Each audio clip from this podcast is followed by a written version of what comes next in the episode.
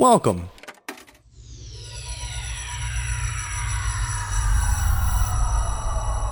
To Arcade Audio.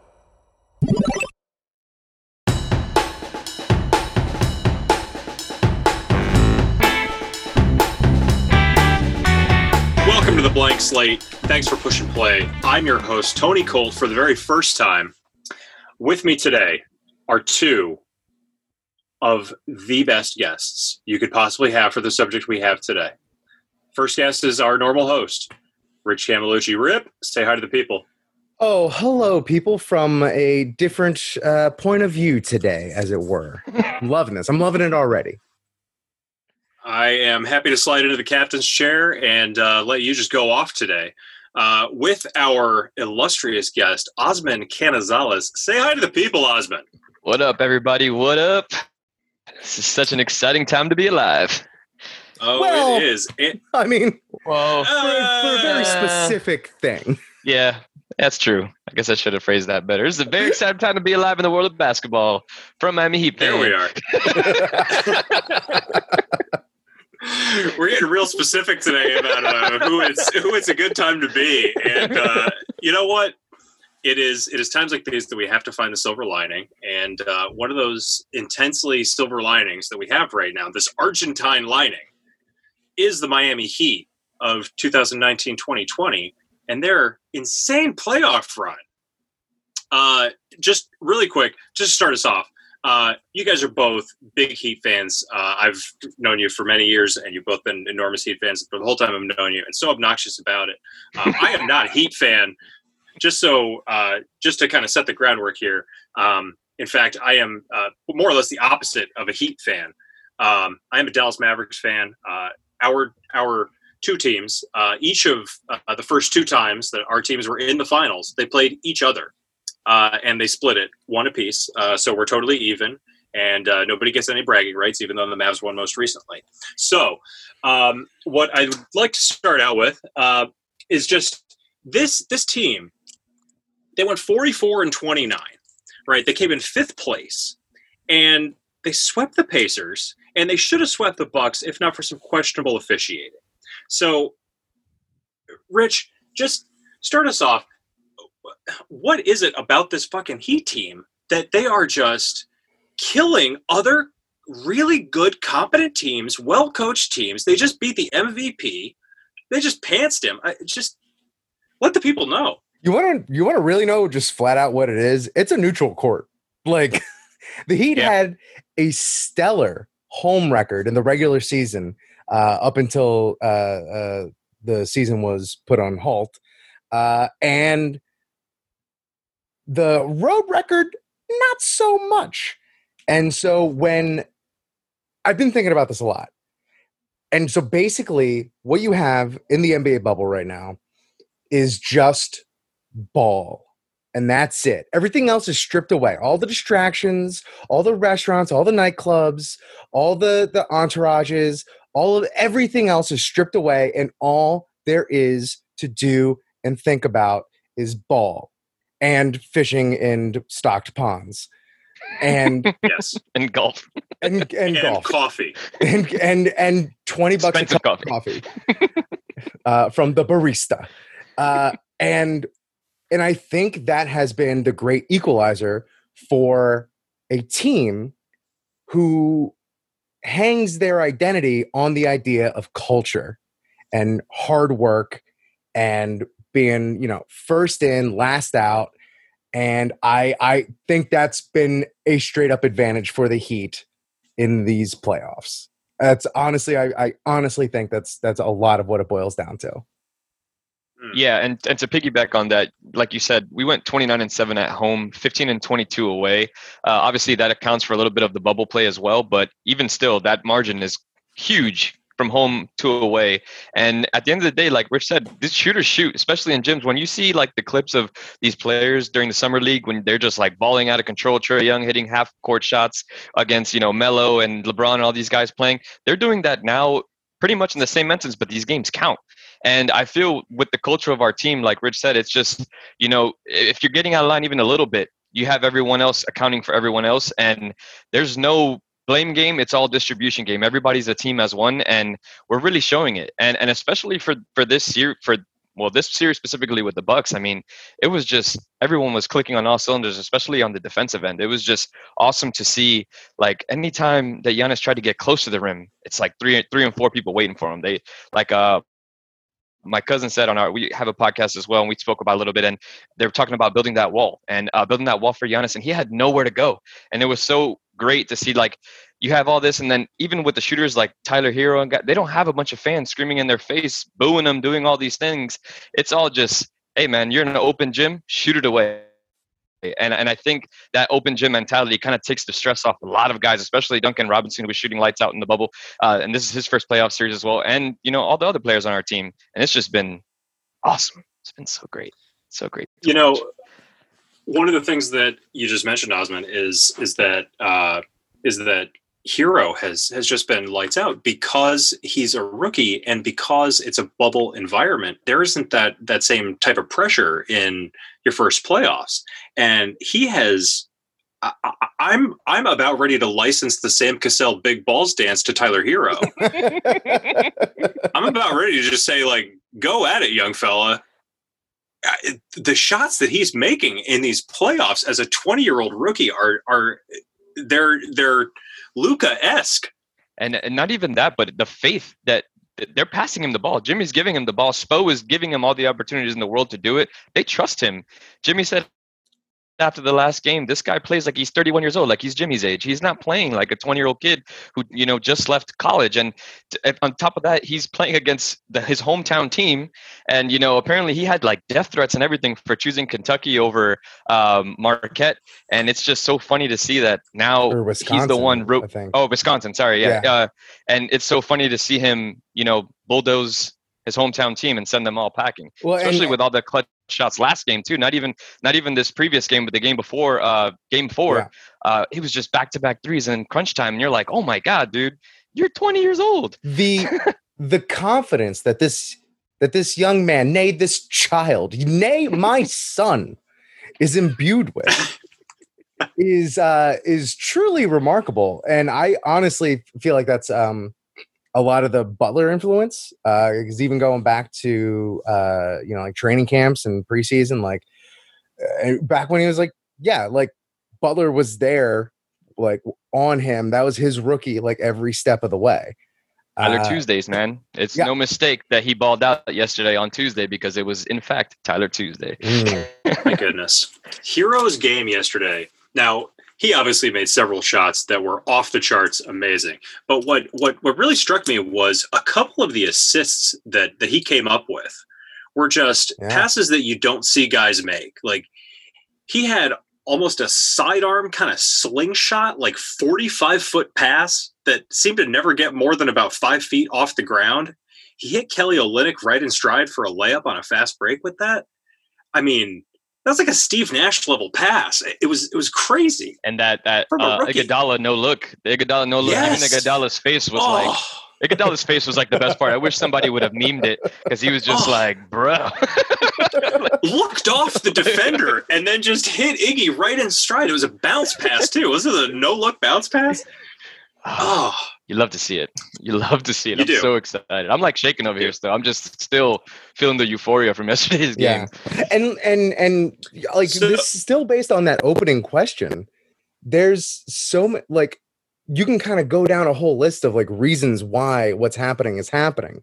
And and I do just want to say, sure, there is specks and flecks of luck, you know, that are going to be like scattered throughout, especially as far as like injury luck. Uh, you know, with the Pacers, Sabonis being out and and Oladipo not being 100%, and then with Giannis being basically out the last two games of the Bucks series, and Bledsoe being out that first game of the Bucks series, like you know, there's there's these. It isn't like you know, just purely full force both teams going at it but this is the playoffs. This is what happens in the playoffs, and you got to win the games that are in front of you.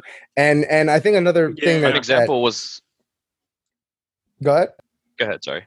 Well, I, I was going to say. I was like, going to say prime example was last year with the finals. Uh, Kevin Durant got hurt, Klay Thompson got hurt, and Kawhi was able to secure a championship. That's basketball. You Yeah. can't we can't be blamed for not having other teams 100. percent We're we're healthy, you know. So Yeah. I mean, Everybody gets hurt. you know, when Yeah. everybody gets hurt. But go ahead. Sorry, I didn't mean. I just Well, jump in there. and the last thing I wanted to kind of like the big picture uh, view of it is the the mixture of of extreme youth and and veterans like working in concert together like and that just came to mind when you brought up that Herro to Iguodala pass uh like that trade you know the uh, in the regular season at the deadline to get Iguodala and Crowder like Iguodala made sense because you know he's a he's a Finals MVP. He's a you know a wily playoff veteran. Um, Oh, he is technically a Finals MVP. look, it's in the books. If you know, forty years from now, uh, when no one's watching those games again, and you look in the books, you're going to see like, Andre Iguodala Finals MVP, and you're going to be like, "Well, I don't know what that was about," and you'd be right. Yeah, he he he totally held LeBron to like a 36 12 and 9 in that series. what the hell were people watching? Anyway, and, before and this LeBron gets had too no off the rails. Oh, well, Matthew Dellavedova, excuse me, Osman. Um, Sorry, you're right. So so before we get too off, off the rails we've, we've kind of touched on lots of the different aspects of what make the heat such an incredible team and such a, a, a, really uh, uniquely capable team at playoff basketball specifically. Um, so i wanted to look at some of those aspects with you guys and kind of get your thoughts on uh, some of the things that, that i had looked at uh, when i was doing the prep for this podcast with you know, of course, I've watched the Heat. I've watched them a lot in the playoffs, uh, not as much in the regular season. But you know, in doing the prep today, there were a lot of things that that that really jumped out to me. Um, for instance, you guys have mentioned camaraderie. So this team has uh, several players who attended the same college, Um, including. Marquette, You guys want to get these? You, Yeah. Okay. I know. I know. Jae Crowder and Jimmy both went to Marquette. yeah. They both went to Marquette. Yep. We got three more pairs. Ooh, Three more pairs. Uh, Bam and, and And Herro went to Kentucky. yeah. That's the second one. And hmm, I can tell you the other one involves. Uh, I'll give you the lesser known player for each college. Solomon Hill is involved in one of the pairings Okay, well, with Andre Iguodala at Arizona, uh huh. and uh, Yeah. the other pairing involves uh, Meyers Leonard and Kendrick Nunn's uh, short stint at the University of Illinois. Oh, interesting. Hmm. So you know, it's nice to have like somebody around you you can talk to about you know the places that you used to go for the one year that you were there. yeah. Talk about all the old times. Um, now, the Heat also have what I have long considered one of the critical ingredients in building a championship team, uh, which is that they have a Florida Gator on the roster. Um, now he's 39 years old, um, so he creaks around a bit, but Udonis Haslem is really holding the bench together. Um, another kind of weird thing that I saw when I was looking at this team is that they've got two players who attended two colleges, guys that transferred. Do you guys know who those would be? I mentioned one earlier. Duncan Robinson transferred. Yeah. Uh, from you know where he started out? Uh, no, he ended up in Michigan, and I was I was literally just about to say he started out at wherever the fuck, and then went to Michigan. Yeah. Williams College in Massachusetts, okay, which I'll be honest, I thought was an all women's school until I saw that he played basketball. I couldn't recall if it was one of those ones that's just for women. And I'm assuming Kendrick Nunn was the other one that went to two schools. Kendrick Nunn finished out in Oakland in uh, Oakland County, Michigan. Interesting. So both undrafted. A couple of interesting roster notes. Yeah, true, true. Uh, interesting note about Coach Eric Spoelstra. Now, I feel like people always kind of think about Spo as a young cat, and he definitely looks like a young cat. I mean, he looks better than me, and I'm several years younger than he is. Uh, he does look better than Ozzy, but Rich is 50 50. Um, but he's, That's generous. he's got good skin. He he's got incredible skin, um, but he he has only missed the playoffs twice since becoming the coach in 2008 and they've never won less than 37 games. Wow. That, That- playoff one is kind of wild to me because it just it feels that doesn't feel right. They've only missed twice. Yeah, they've only missed twice. Yeah, that doesn't seem right to me. I, I, I assumed it was so much more without the big three here, but man, go Spo. Well, so that's Yeah, that's the thing. Anytime there's not like a big marquee team uh, that Spo's coaching, it does always kind of feel like, as a fan, you're on the the cusp of like whether you want them to like not full on out and out tank because a Heat team will never do that, but you know you you want to be in that zone where the games are competitive, but you know maybe we got some good lottery chances, and then again this this season in particular really put a lot of things in perspective as far as like how well the team scouts, how well the team uh, drafts. And it's kind of one of those things where it's just like, oh no, if you just have a competent organization, you don't need to tank. At all. It it turns out that that's correct. Yeah. Yeah, it turns out that that is the case. If you just have a really good coach and you just leave him there and let him do his thing uh, and give him really good players all the time, that tends to work out well. Um, but yeah, Spo, I- I- he's he's a career 591 winning percentage. That's the equivalent of going 48 wins every year for the last 12 years. He's got a 622 playoff winning percentage. So about two to one. He averages a 4 2 series win. Yeah, I saw So- Dwyane Wade actually tweet uh, something in not to that same regard, but he was like, there has to be a co-coach of the decade, and it would be Steve Kerr and Eric Spoelstra being co-coaches of the decade because the way they've, you know, well, Steve Kerr obviously has a dynasty in his hands, and we did too at one point, although it was very short-lived. Uh, it's just amazing to see what these coaches have been able to do with these teams for a damn decade. So hell yeah, Well, and the big difference between those two is, you know, we haven't really seen Kerr without uh, the same core, whereas we've seen Spo coach many different teams at this point. And I, again, just hopefully like the that type of culture around the Heat can like s- stay cemented within it because I would love to see like one of those old school like coaching reigns of like Spo coaching till he gets old and retiring with Miami, like because you just don't never see that. You see Popovich, and you know Mhm. that's who you know who knows where we are with that. Uh, and you just you would just love to see it because uh, he's he's been kind of a secret ingredient. Like no one, you don't every now and then you hear some people bring you know bring Spo up as far as just like yeah he's one of the best coaches in the league, but no one really expounds upon it. That you know, so He damn well is. And also, you know, we have hands down the best executive of the last 20, 30 years in Pat Riley. Oh, here it is. Uh, Here it so, is. I mean, I hope he never retires. I, I mean, mean- he literally on his deathbed still lands the big whales and still puts these teams together in the next for the next 20 years. Hopefully he lives that long. That'd be amazing. I mean, imagine if he had stayed with the New York Knicks organization. I'm sorry, I couldn't finish that with a straight face. Oh, bum, bum, bum. Ah, oh, they suck. They suck Oh, so they're the worst. They got the eighth pick this year in the draft. That's amazing. It just made me smile so big. They suck. Yeah. Uh, and, the and- worst. and also like uh I was so glad Tony that you're not like a like a Philadelphia 76ers fan because I've been looking at all these like freezing cold takes on Twitter about all the people saying that Jimmy would never win in Miami, never win a playoff game, never and if he did make it to the playoffs, never make it out of the first round.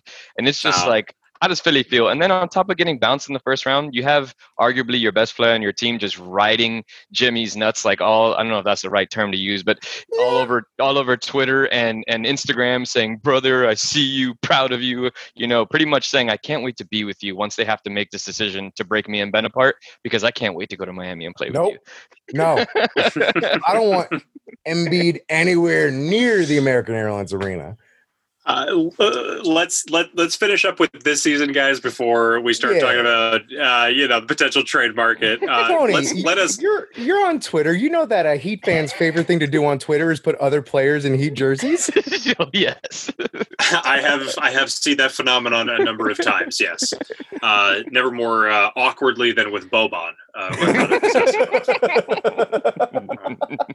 no, the best one. I, Particular- I saw was Magic Johnson, Larry Bird, and Michael Jordan in Heat jerseys from their uh, from Oh their my God. Barcelona Dream Team picture photo shoot. So that was amazing. I mean, I'm just saying.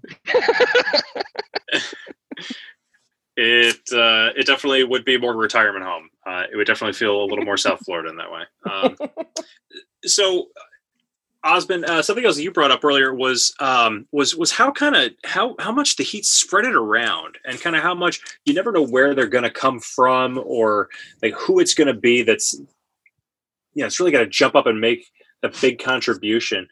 They have six guys that averaged uh, more than 10 points, but less than 20 points. They don't have a 20 point a game scorer, but they got six 10 point per game scorers.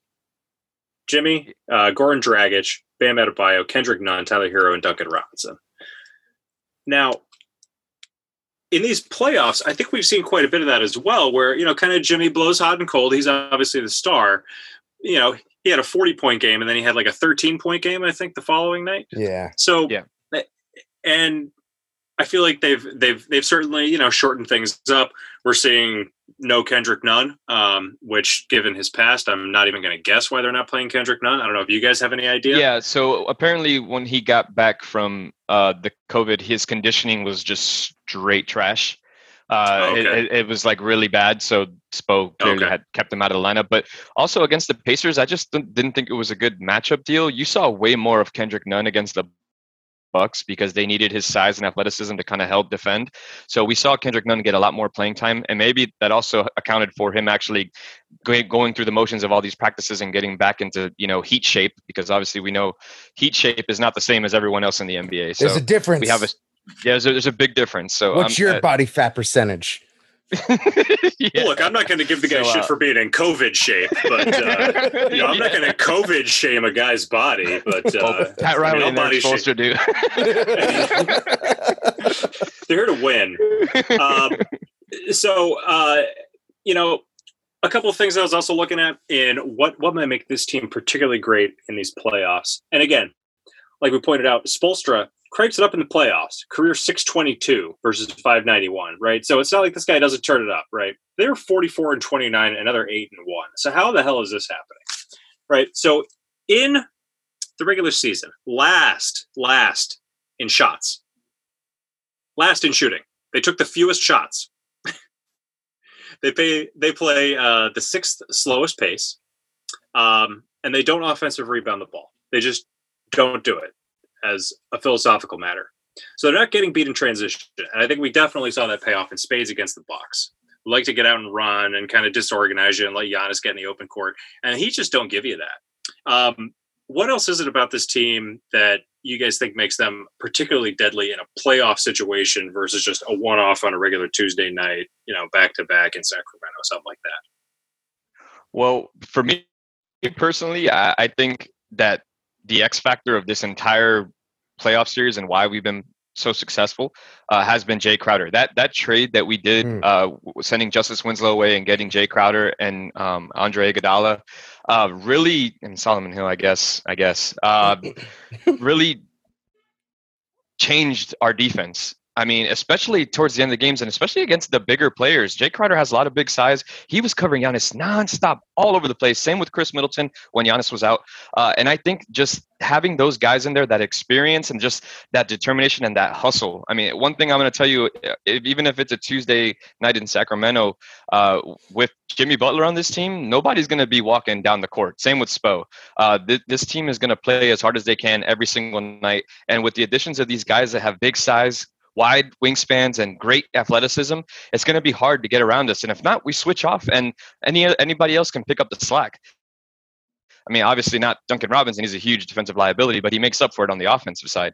Uh, but I just think that Jake Crowder himself has been such a key piece of this defense, and even the offense. Man, the guy's been shooting lights out from three Yes, more than more than Yes, Duncan he. Robinson has at least in this second round uh, against True. the Bucks. So it's I think he is the reason why uh, towards the tail end once we got into bubble playtime, it became a whole nother species of Miami Heat team than what we had in the beginning of the season, which was still great.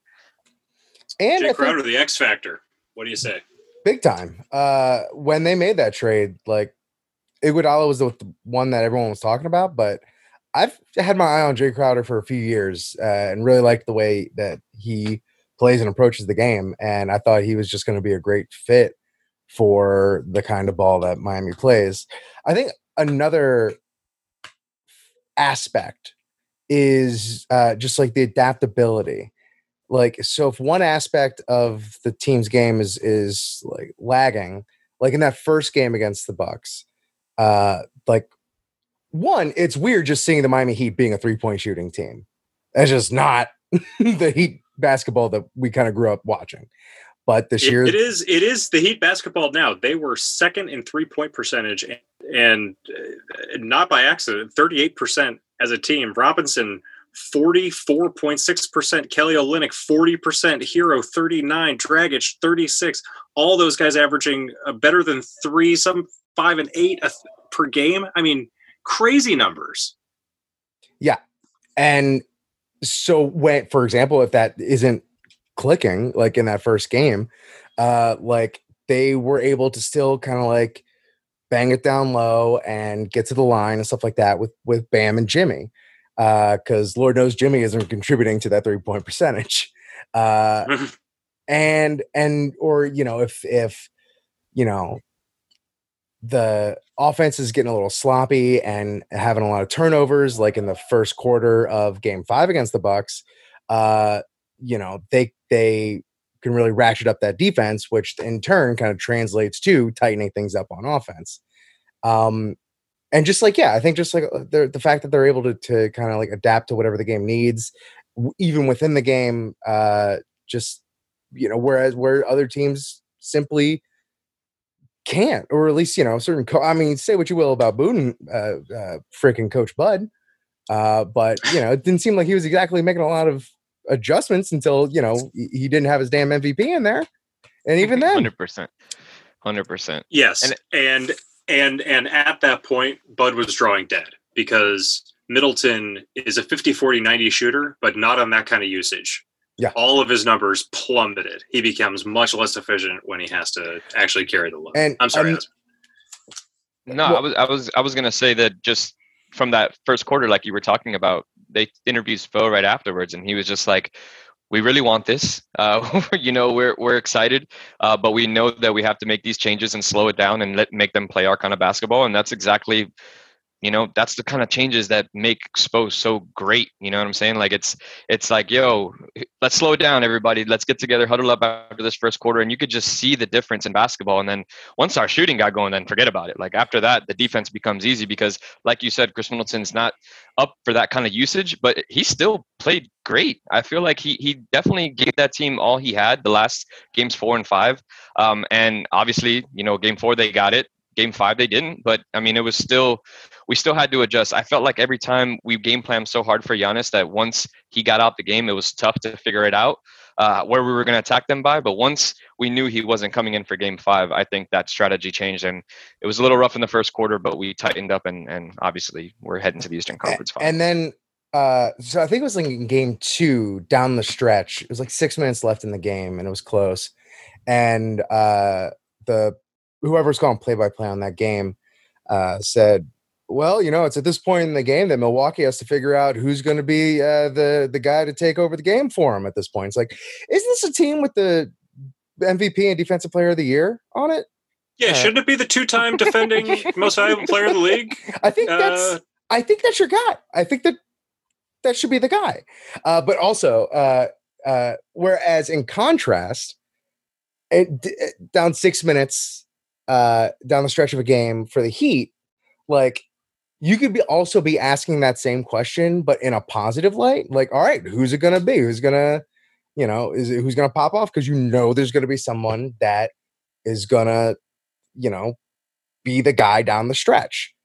Uh, and and, and I'm sorry to cut in, Rich. That Yeah. that for me is is is really one of the most remarkable things about the Heat is that a lot of people talk about in the playoffs it slows down, there's less space. You know, it really comes down to who can make like a tough contested two point jump shot. And when I look at the Heat, what I see is a heck of a lot of guys that can make a two point shot.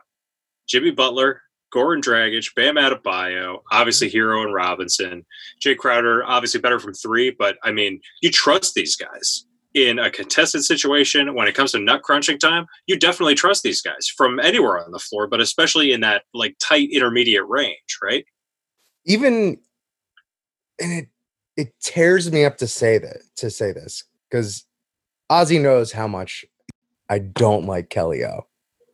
But even like there's been too many shots that he's taken where I start off saying, No, don't shoot that, you son of a bitch. And it, it and it goes in, and I'm like, ah, I guess it's fine. It's fine. But you're right. Like he's also like, I don't know. This might just be some weird mental thing with me, but because of that, to me, he's more reliable than I think he originally gets credit for. Uh, another thing, like he comes in. He comes in. Sorry, real quick. Just he he comes in when we're playing bad. Like when we need yeah. him the most, he's always there. Like when we're having a bad offensive streak, somehow KO is the guy that'll hit three pointers back to three three pointers back to back, drive into the paint and make these ridiculous layups and and you know floaters. And you're like, how the hell? Why are you taking? Oh yes, go KO! Even though like you scream in agony, but also like just excitement in the same sentence and I'm that's KO in a nutshell for me. He's like, I hate him and I love him all in one sentence. Sorry, I just had to get that out there. Guys. Yeah, no, you're and the key word there was somehow. Yeah, somehow. Uh, you, uh, someone was referencing that that first quarter in Game Five against the Bucks, uh, and the Heat were playing straight ass in that quarter, and so I had a podcast I had to record later that night. So I'm like, fuck it, let me just get a whack pack in while they're really just sucking hard on the court right now. Uh, so I get on the whack pack with Tope and I'm bitching about the game, this and that, this and that. And we have to rush because he's got to get back to work and stuff like that.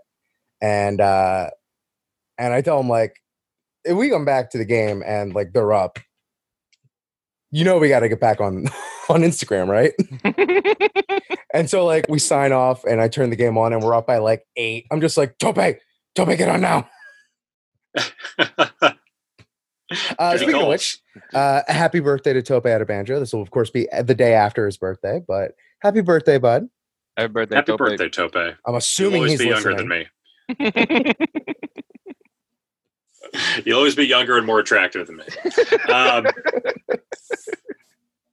so, um, you know, I feel like I've been shooting a lot of numbers out at you guys. There was just one other one that made me fly out of my head today when I saw it.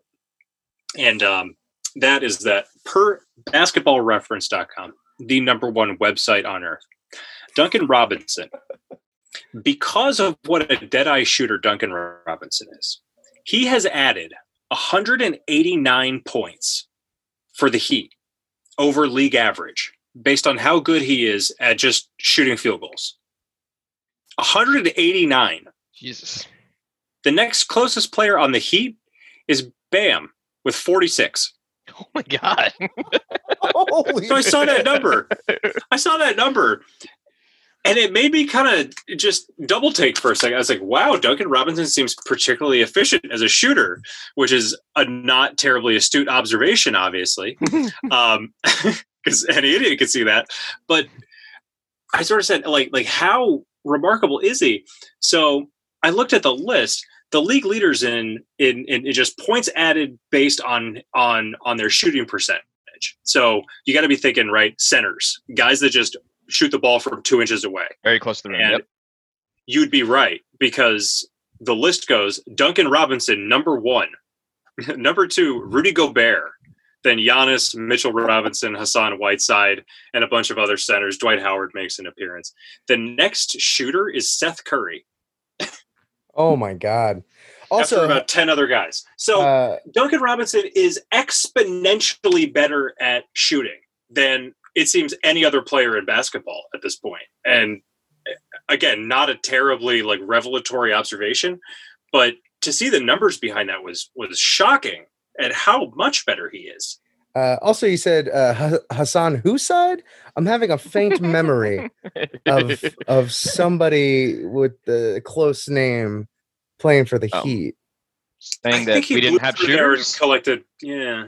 Pretty sure he said we didn't have shooters, or that he had shooters finally in his yeah. new location. Yeah, which he has, he has a couple. He had a couple.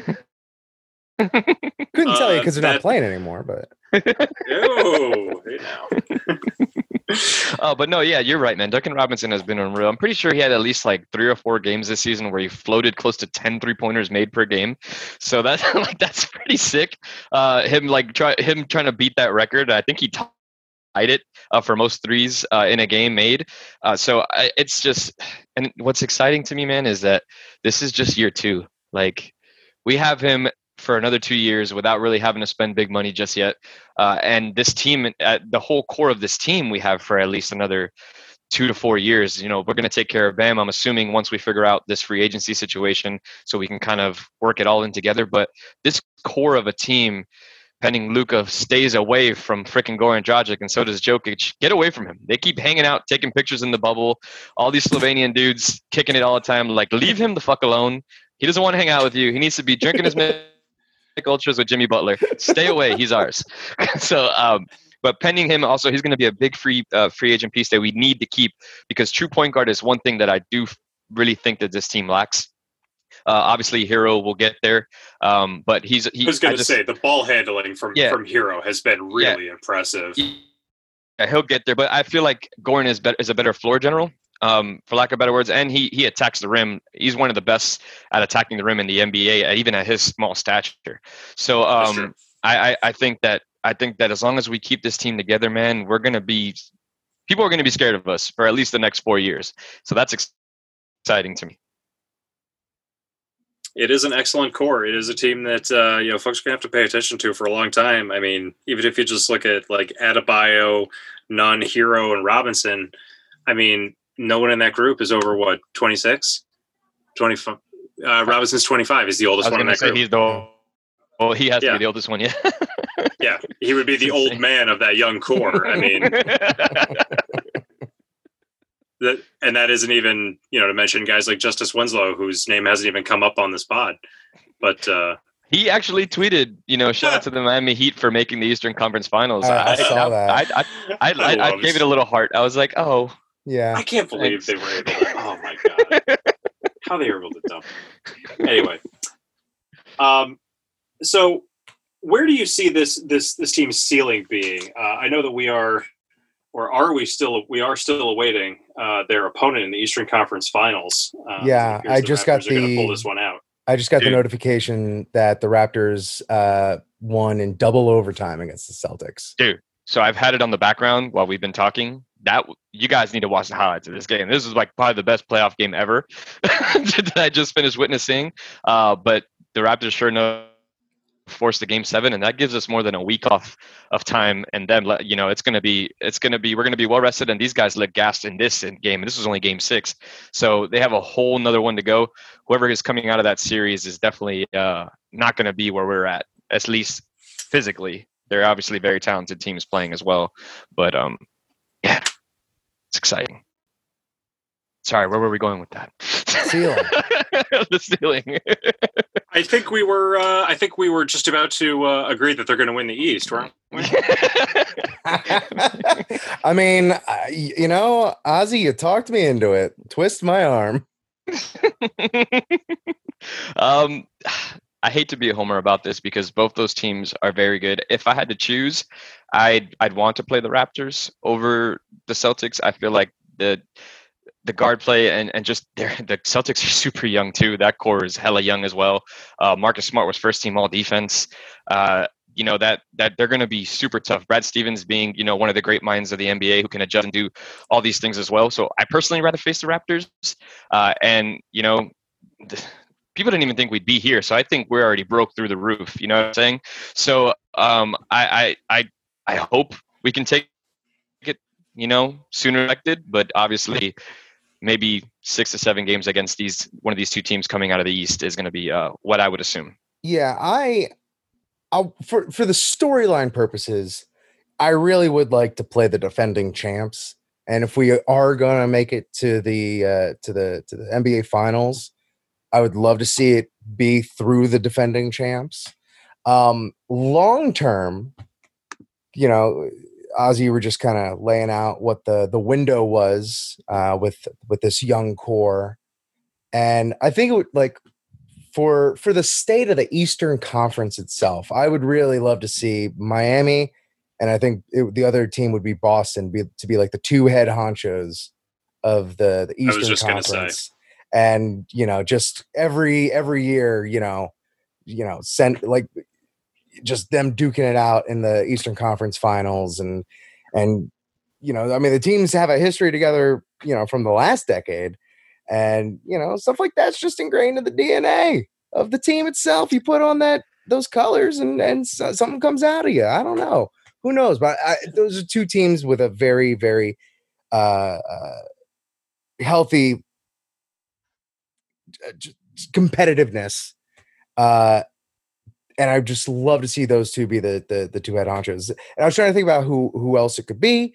You know, you got the Raptors; they got a good core, or whatever. It's fine. Uh, I think it's got to be Boston. Apart. I think it's got to be Boston and Miami. Well, it's got to be, be Boston and Miami. It has to be. I agree. The only other team that kind of came to mind was Brooklyn, just because you know Durant was out this year, so we all just kind of forgot about Brooklyn. But who knows what Durant's going to be? Also, you have Kyrie on that team, and I've never been a fan of Kyrie Irving, and he he just doesn't scream championship to me, even though he does have one.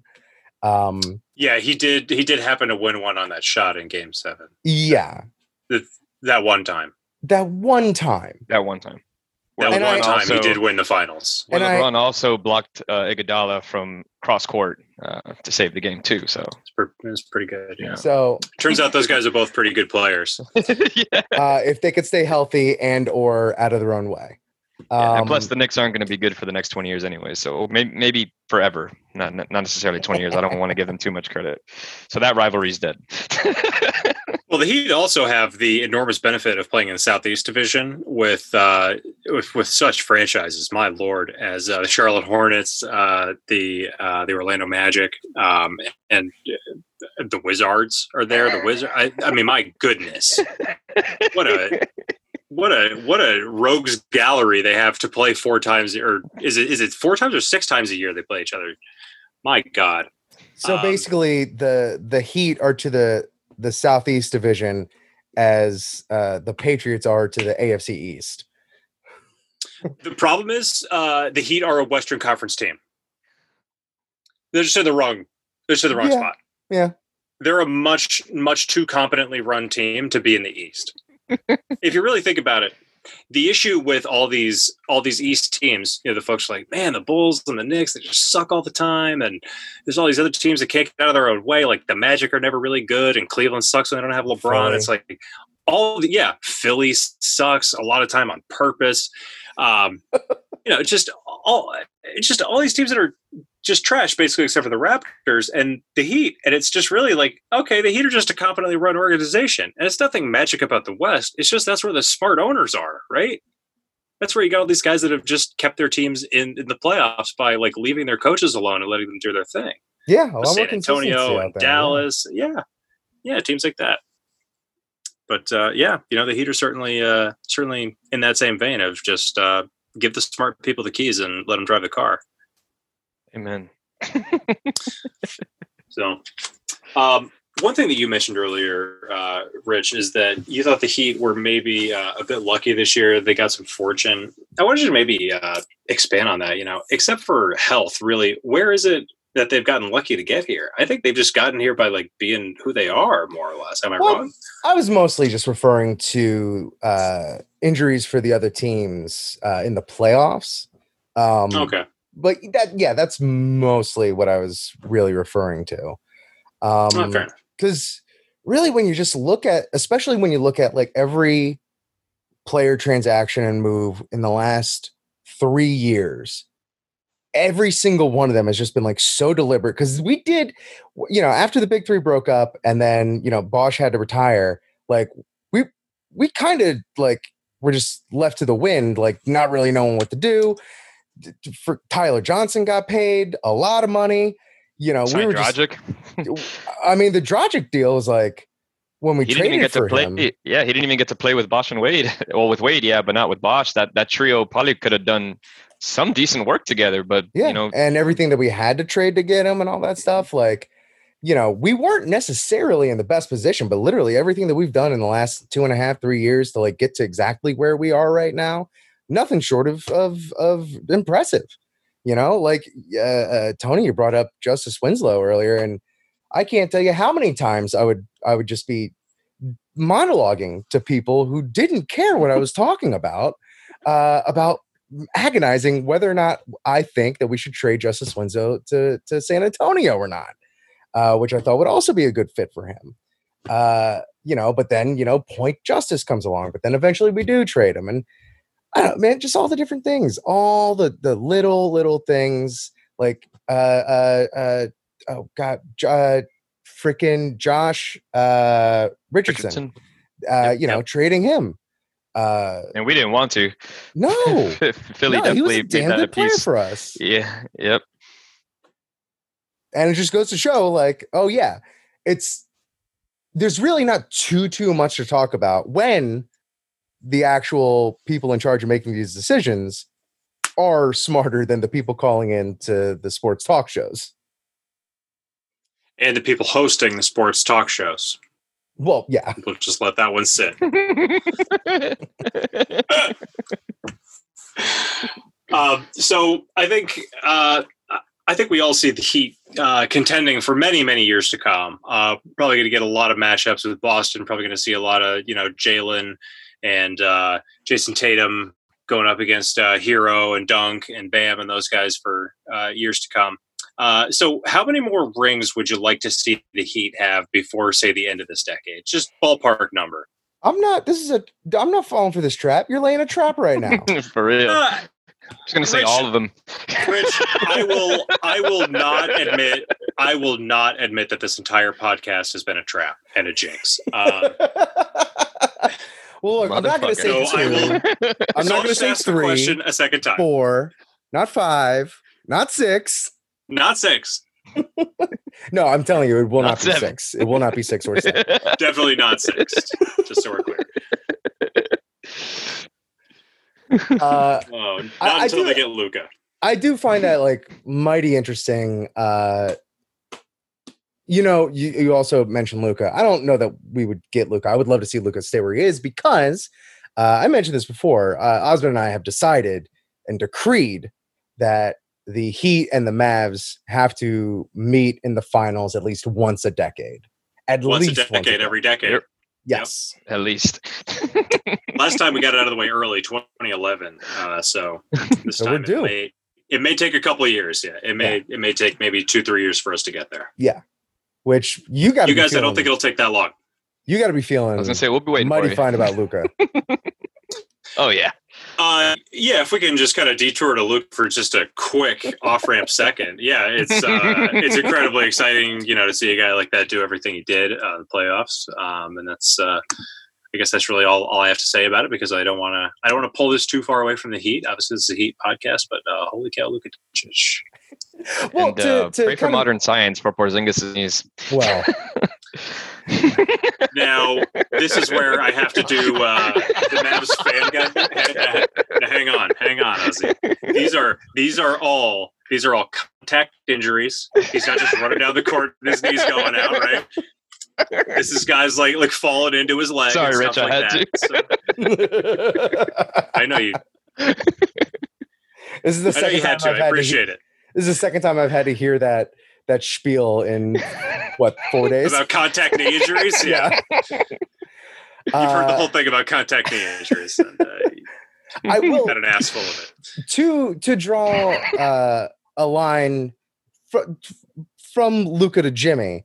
Uh, something I think that's that's great to see about Luka that Jimmy had the effect of uh, effect on coming to Miami was like influencing the play and the players around him. Like I feel like Jimmy's been wandering this this landscape that was the NBA for for 4 years now trying to find the team that fits his psychopathic personality. And you know, like we got to get out of Chicago because it's just it's just not you know balls to the wall enough. Oh, I'm back in Minnesota or I'm in Minnesota back with Thibs, and he's gonna nope, not really gonna be what I'm looking for either. Let me just take on the entire first team in a p- scrimmage. Uh, then we get And to beat them. Philly, yeah, and beat them and talk the entire time. Then we get to Philly, and turns out they're just as soft as all their cream cheese and the cheese whiz that they put on their cheesesteaks and all the cheese. Boy, also want to talk about Philly cheese. Dion Waiters was another thing we had to navigate.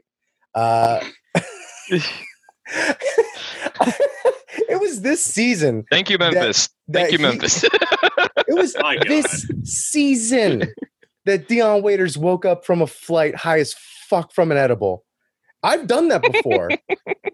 I've done that before at a certain person's bachelor party where I took an edible, passed out, woke up, and went like, "What the fuck is going on?"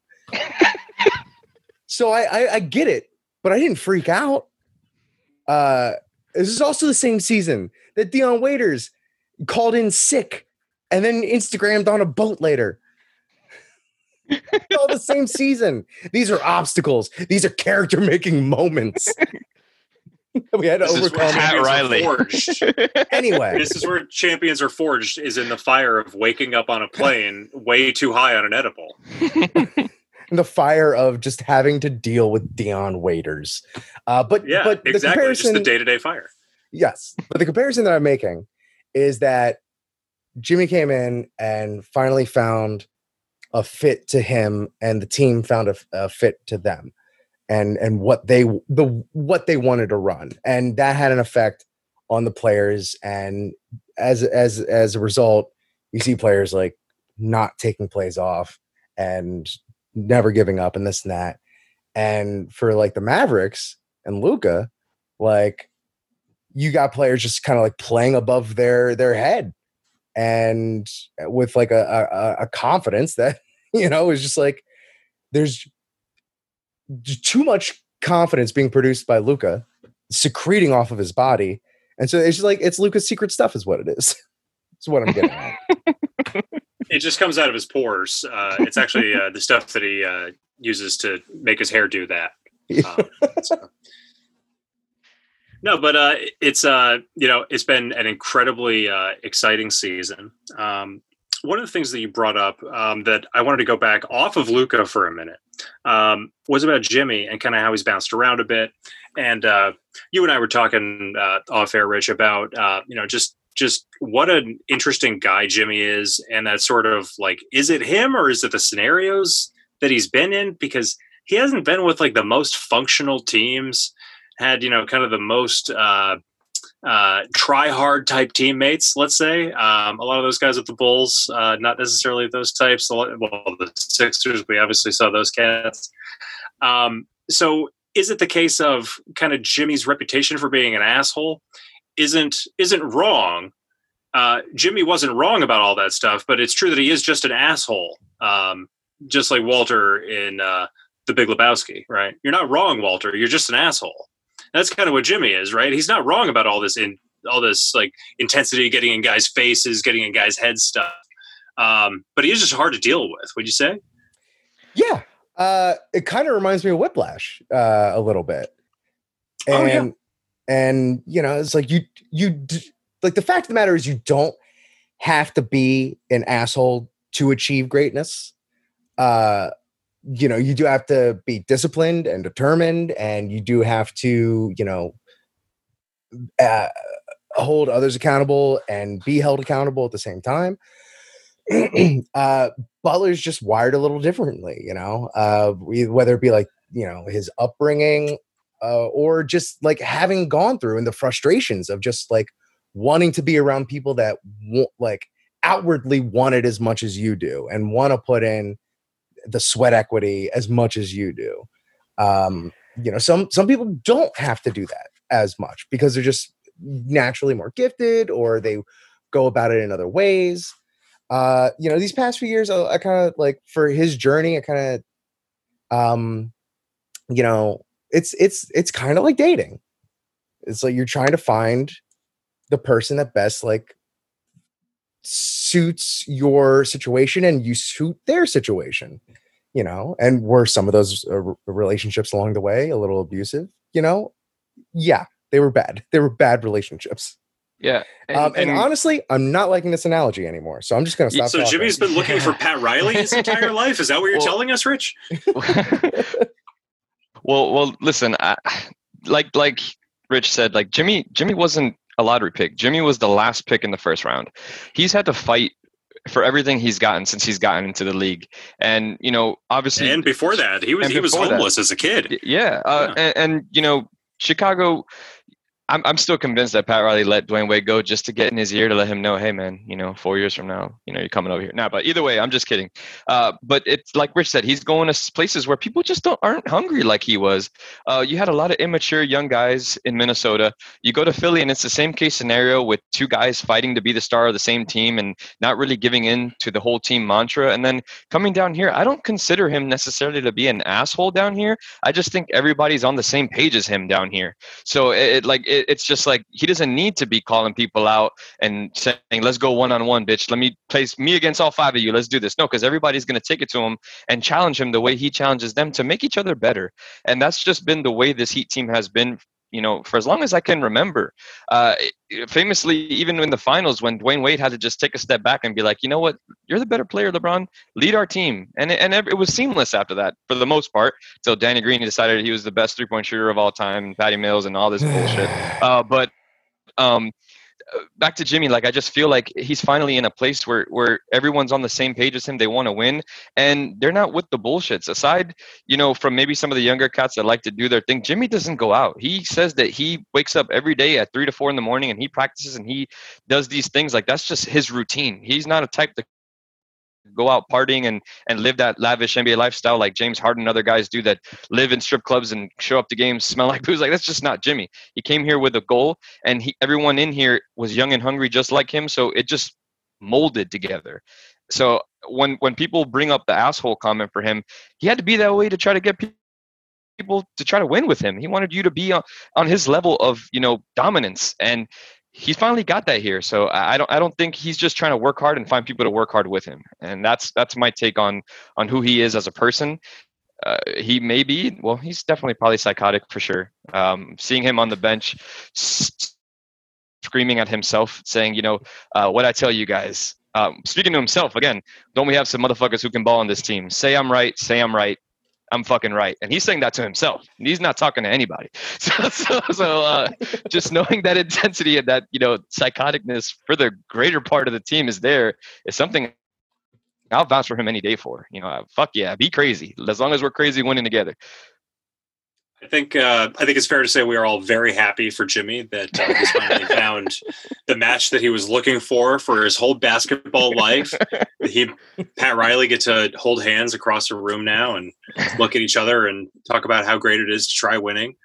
Um, so you know, I think it's true. You know, it's uh, he isn't necessarily an asshole. I think uh, you guys are right. Um, you know, it's more he's he's he's a very particular type of type of guy. Intense, I think is probably the right word. Yeah. Not an asshole. Intense. Uh I could see with all the people in his head. I'd love to see a uh, a version of being John Malkovich that's just being Jimmy Butler. Uh, I don't know if I got that reference right. I haven't seen that movie. Um, anyway, oh, good flick, good flick. I think it just got on Hulu. I got to watch it.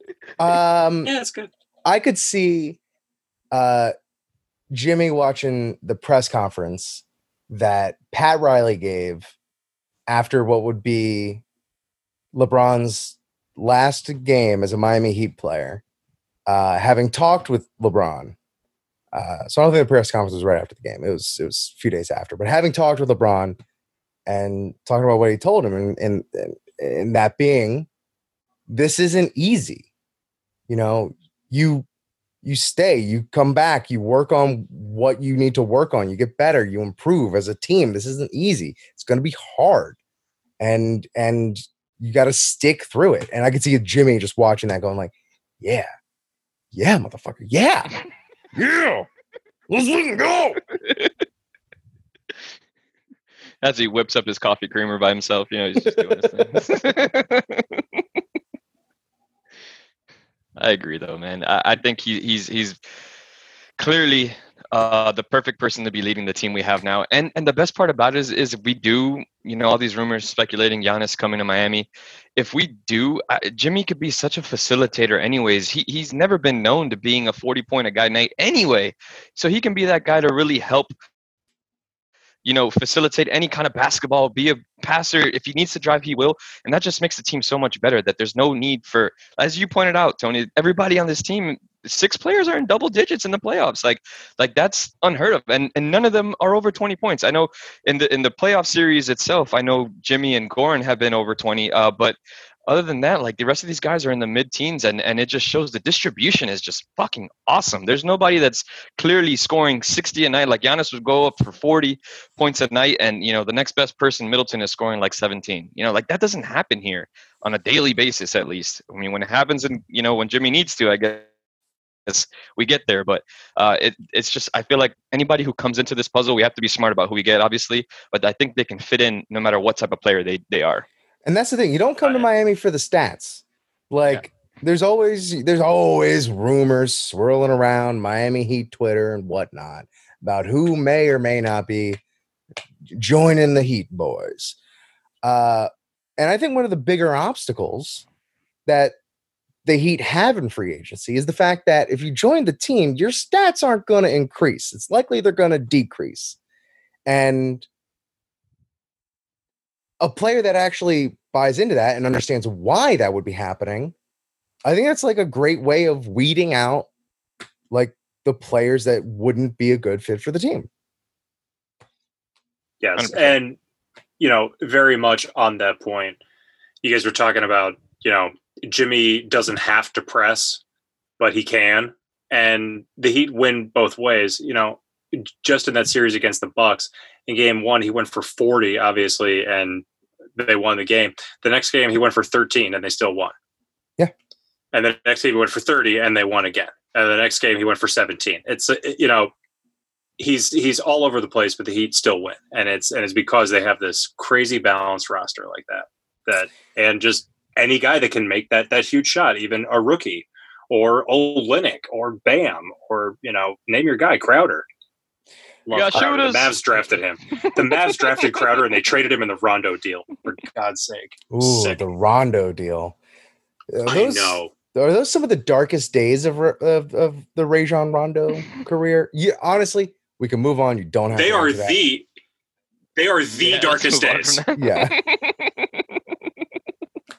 the darkest days. I have another question that's actually pertinent to what's happening right now. Um, and more, this is more so just curious about y'all's opinion. These, this season as a whole and this championship, will it deserve an asterisk or conversely, will it deserve a gold star for having been a more difficult championship to achieve. I was I was just about to say I, I I almost interrupted you there. I was like, if anything, this is this is the best basketball we've seen, like at least for me in in the longest time. Every team is playing such great ball. This is hands down, and it's neutral territory for everyone. This is going to be one of the hardest championships to win. Like a lot of people are saying, oh, this is LeBron's year to skate to the championship. No, absolutely not. I feel like everybody has the level playing field to play, and this is one of the hardest, for sure, NBA championships that we're going to see in a long time. So, gold star that this was the hardest one. Give me three trophies in one if I had to describe it any better way. yeah, I think it's uh, I think it's one of those things that that that maybe cuts both ways, um, especially for a team like like Heat. Um, you know, Osman was was saying you know how much better they've been in the bubble. Obviously, uh, there's not you know all that pressure. Um, the Heat are pretty uh, used to playing in uh, gyms that are let's say less than full, um, at least for the first quarter and the fourth quarter. Um, but for a lot of these teams, you know, it's the same gym. Uh, the sight lines are all the same. You're not having to travel. Guys are coming in fresh almost every time, even though they're playing every 48 hours. Uh, but while we're getting rid of all that kind of external stuff around the basketball court, all the external stuff outside the basketball court is so much more intense than it's ever been for these guys. Um, almost probably without Yep. question. This is the hardest time that it's been for for probably almost all of us, but especially for these guys. And given that kind of everybody is going through that, is that a leveler? Or you know does that uh, you know expose you know certain guys as as you know being kind of you know mentally tougher or whatever? You know is this where we you know find out that you know the the mental fortitude of a Jimmy Butler is you know so much greater than the mental fortitude of a guy like Paul George, and that's why they win. And it's not just that Paul George has always sucked and that Jimmy's always been good, which is a fact. Um, so I kind of went off the rails there, but um, I think it cuts a little bit of both ways. As Jimmy Butler said, uh, this is a business trip. He didn't invite any family, any friends. Uh, he's like, "What's another couple months going to do? We've already been gone this long. This is a business trip, and we have our goal." Uh, so that's all I got to say about that whole thing. Uh, and and and it truly shows uh, on the court and off the court uh, how you know great the team is because they're all focused in that same manner too. You know, so I I, I definitely think it, it it might be. I mean, it was cool to see like Fred VanVleet's family come in and he sees his kids for the first time in months, and it's cute, whatever. Uh, but you know, this is business, man. We're here to win a championship, and and I think that if everybody gets in that ultimate mindset, we're going to see the best basketball we've ever seen. Period. So that's that's my take on it, Rich. What, what about you? Yeah, uh, gold star all the way. Um, for for literally all the reasons that you both just said. I've been thinking about that a lot lately, and yeah, yeah, just so many, so many. Never before have you had uh, obstacles that you've never had to deal with ever before. You know, um, in, in all different aspects, and yeah, so I don't know. Um, yeah, yeah, I'm just so happy and excited. One more question that I wanted to uh, to get in for you guys is uh, this this bubble has obviously been a uh, unique experience. Uh, let's hope that it stays a unique experience and does not recur. Um, but what are some of your your favorite memories that you'll take away from the bubble? Ozzy, uh, you mentioned Fred VanVleet seeing his family for the first time in months. Um, how about you know some more of the basketball specific moments? What are some of the ones that you guys are going to carry forward? Mm, Uh, if, go ahead, Rich. Go ahead. I mean, you definitely got uh the Suns going 8 and 0 and them just experiencing a little bit of joy for a franchise that doesn't get much of it. Uh you got the run that Dame was on uh was just great to follow and you know, it was a great way to to spark interest in the seeding games uh which arguably for for a lot of teams just didn't have any bearing whatsoever uh much less did people need to watch them no but sparked some interest and it was nice and it's is you know i've always just been a fan of dame uh in general um you know How could you it, not? It brought back shotgunning beers uh which you know i'm i'm grateful amazing. for especially since that we couldn't do it this year on fourth of july in tony's backyard this year so that was just nice to see you know yeah Ozzy, Uh, yeah. uh, Um, so all those things obviously were awesome. Uh, also seeing like Luka Magic kind of just showing that he is that next echelon of like superstar in the NBA for you, especially as a Mavericks fan. I'm sure that had to be amazing to watch. But showing like like man, and they got they got robbed of a few games too. So I, I just They feel did. like just they just showing like how how amazing this player is going to become. You know, and and, and it's it's interesting, man. It, it it was it was such cool basketball. Um, to, to be able to witness that as well. Uh, so that that was one takeaway, along with the you know shotgunning beers and Meyers Leonard once again Miami Heat champion for shotgunning beers. He was the fastest and best one to do it. that was uh, so incredible that's cool. seeing him do that. That was a Luka like performance from Meyers Leonard taking that beer down. I want to give that a and bang bang. you know, bang bang bang bang. and, and and obviously, you know, who would have thought the Miami Heat were going to go eight and one and and be the only team to only lose one playoff game while everyone else is still in the midst of their series is like, um, that's that's something. I mean, we took down back to back MVP, number one team overall, best defense in the NBA, best record l- l- team in the NBA. We took them out in a gentleman's sweep. Like, holy shit! That is awesome. you know, that's that's something I'll remember forever. Hopefully, we have have a title to match it. That's that's still to be seen. But yeah, man, this this bubble was definitely one for the books for sure. Eight games away, man. Eight, Eight wins away. Eight wins away. Yeah, that's the question, Osman. You know, who would have thought the Heat would be eight and one at this point? I think the only real answer to that question is the Miami Heat were probably the only people that thought that they'd be eight and one. Hundred percent. Although David Jacoby apparently has been retweeting himself from July, saying he saw this happening all along, over and over and over again. Uh, but did he do that, the thing where like where like you tweet all of the outcomes and then you just like delete the ones that didn't happen? And you say, "Aha! See, I predicted it." I don't know. I just keep seeing him retweeting the same exact video of him calling the series in July uh, that it was going to be tough for the Bucks and the Heat were going to win. So which isn't well, incredibly unfounded because going back to the regular season, the Heat played the Bucks uh, in ways that the rest of the league straight up just couldn't. Uh, yeah, they beat their ass. Yeah, they beat their ass. So even in regular times, I honestly don't think or uh, the result would have been terribly different. There may have been a few more games played, but I still would have been confident in the Heat coming out of that that series the victors. They didn't um, want us. We were a terrible matchup for them. They didn't yeah. want us at all. Yeah, no, true. Well, gentlemen, uh, have we exhausted our our heat gush? Have we had our heat gasm? Is all of the warmth expelled from your body for the moment? I need a uh, cigarette. Yeah, I, I Uh, I I just properly replicated a heat geyser uh, for the last hour plus, so I'm feeling all right. Yeah, I definitely feel great. And, and thank you guys, obviously, uh, for hitting me up for this because it's it's great, especially because we're we're far apart. It's cool to see you know Heat Nation, Chicago, representing and having the same excitement as us down here in yes, Florida. Sir, yes, great. sir. Uh, well, I'm just uh, uh, heat aside, as as you said, Tony. You might even be getting to this. I don't know if you're wrapping up or going to get to it or whatnot. But as far as the the the Western Conference goes, who's coming out?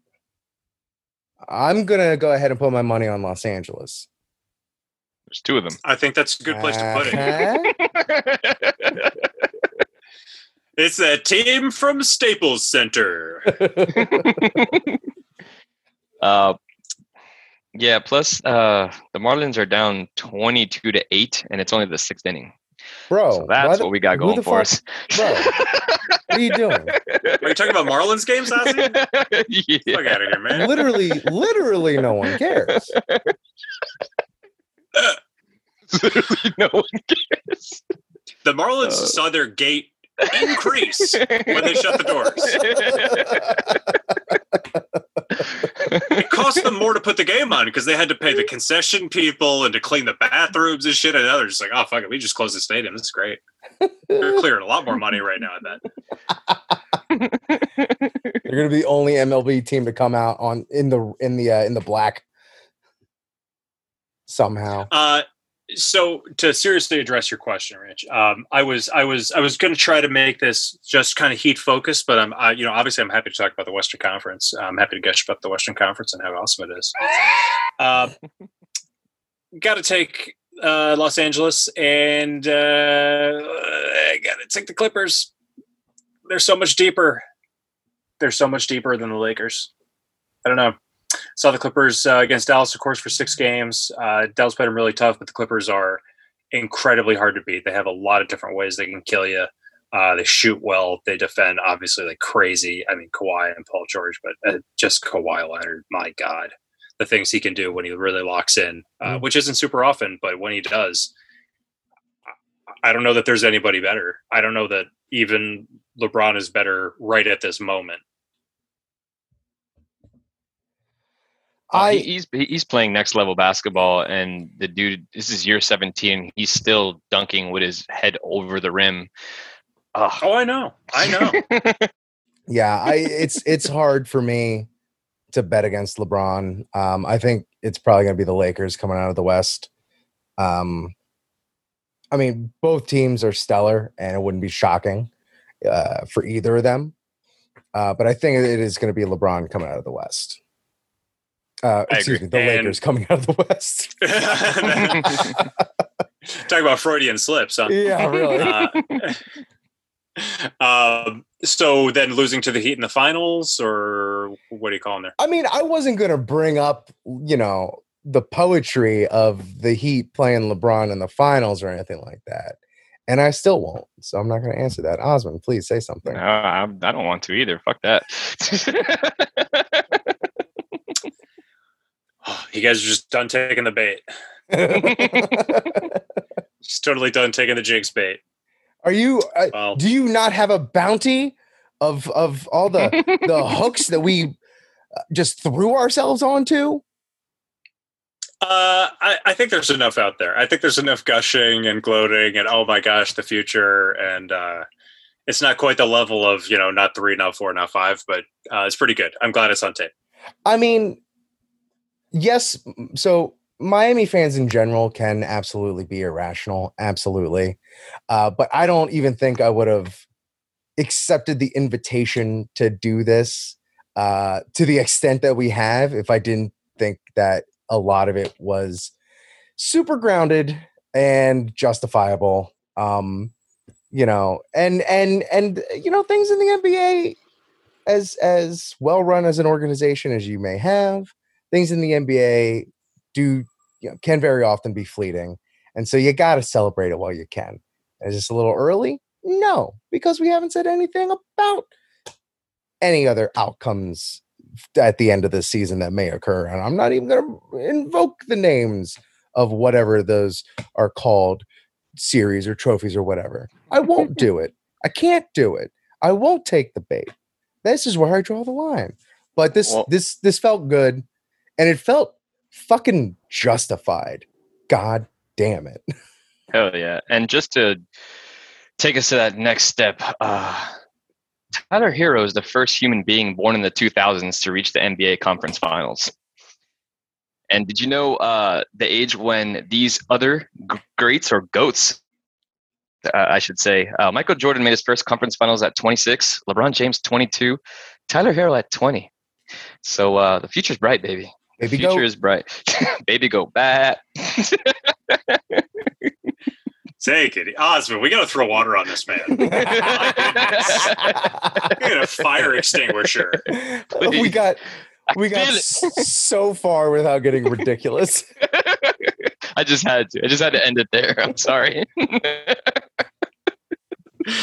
Oh, it wouldn't be a blank slate unless there was some ridiculous pronouncement. Uh, well, guys, uh, do we have any uh, any any parting thoughts on these Heat? I'm I I don't think I'm going to bait you into saying that they're definitely going to beat either uh, the Lakers or the Clippers in the finals this year. So um, I don't know any uh, any final thoughts before we uh, sign this one off.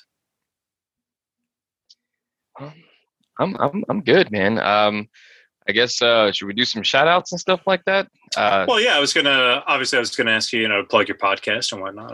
Oh, cool. Yeah. Other than that, from the Heat, no. I mean, we we have uh, you know, an exciting road ahead of us. Like Rich said, still eight more games, eight more W's that we have to, that we have to overcome. Uh, but it's still you can still be excited. I know I am. Clearly, uh, it's been a fun ride so far, and I, and I can't wait to see uh, how far we can get. I'm excited for you guys. Rich, It feels good. It just feels good. It also it feels good that there's just you know, it's just so pure. It's just so pure. This team is pure. the ball's going in. They're having fun. Amen. All right, guys, uh, let's go ahead and wrap it up. Uh, Osman, would you uh, let the people know where they can hear more of you? Uh, yeah. So uh, have a podcast called the Circle of Slime Pod. Uh, you can find us on Instagram, Circle of Slime Pod, Twitter, uh, Circle of Slime. Uh, regular tag is uh, Ozzy's Life for Twitter and Instagram as well. If you want to see what I'm up to, don't post too much, but it's always a good time, at least in the stories, when we get to send all the uh, awesome memes. Jimmy Butler with his cigar in his mouth in Miami, hanging out, and uh, and all the great baby goat references that I'm sure will be coming from years to come. so, Circle of Slime Pod. If you want to check us out, Apple Podcast, Spotify, anywhere you can find it, uh, we should be on there. And uh, yeah, this was awesome. Thank you both so much for having me on. Uh, I had a blast obviously i'm over here sweating even though my house is set to like 72 degrees right now. Uh, but i'm I, I, was super pumped about this especially the miami heat. So thank you guys again. Thank you for joining us ozzy. Rich? Man jimmy really was about that miami life from the moment he got to the heat. There was just shots of him playing dominoes. Oh god and all of it, man, in a way that he did not do any other place he went to. uh, and Ozzy, just to rub it in, uh, currently recording my room with the windows open. It is uh, 62 degrees outside, oh, uh, nice and crisp. Um, it's delicious here. It is truly uh, gorgeous.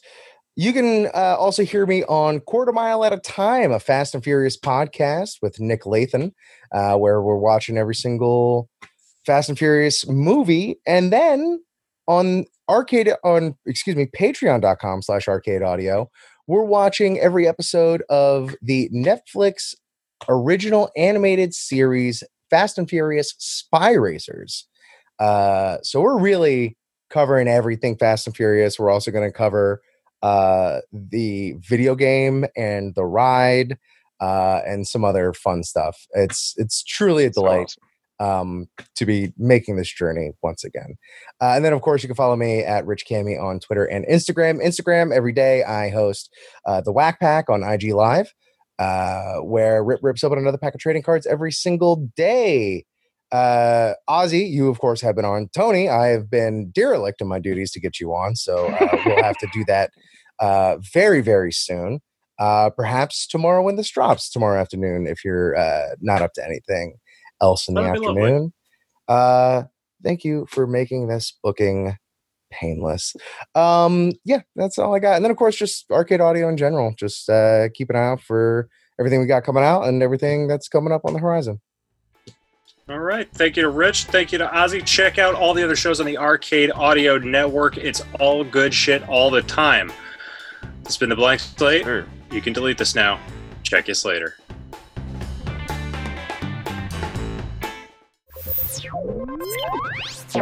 Thank you for playing Arcade Audio. Play more at arcadeaudio.net.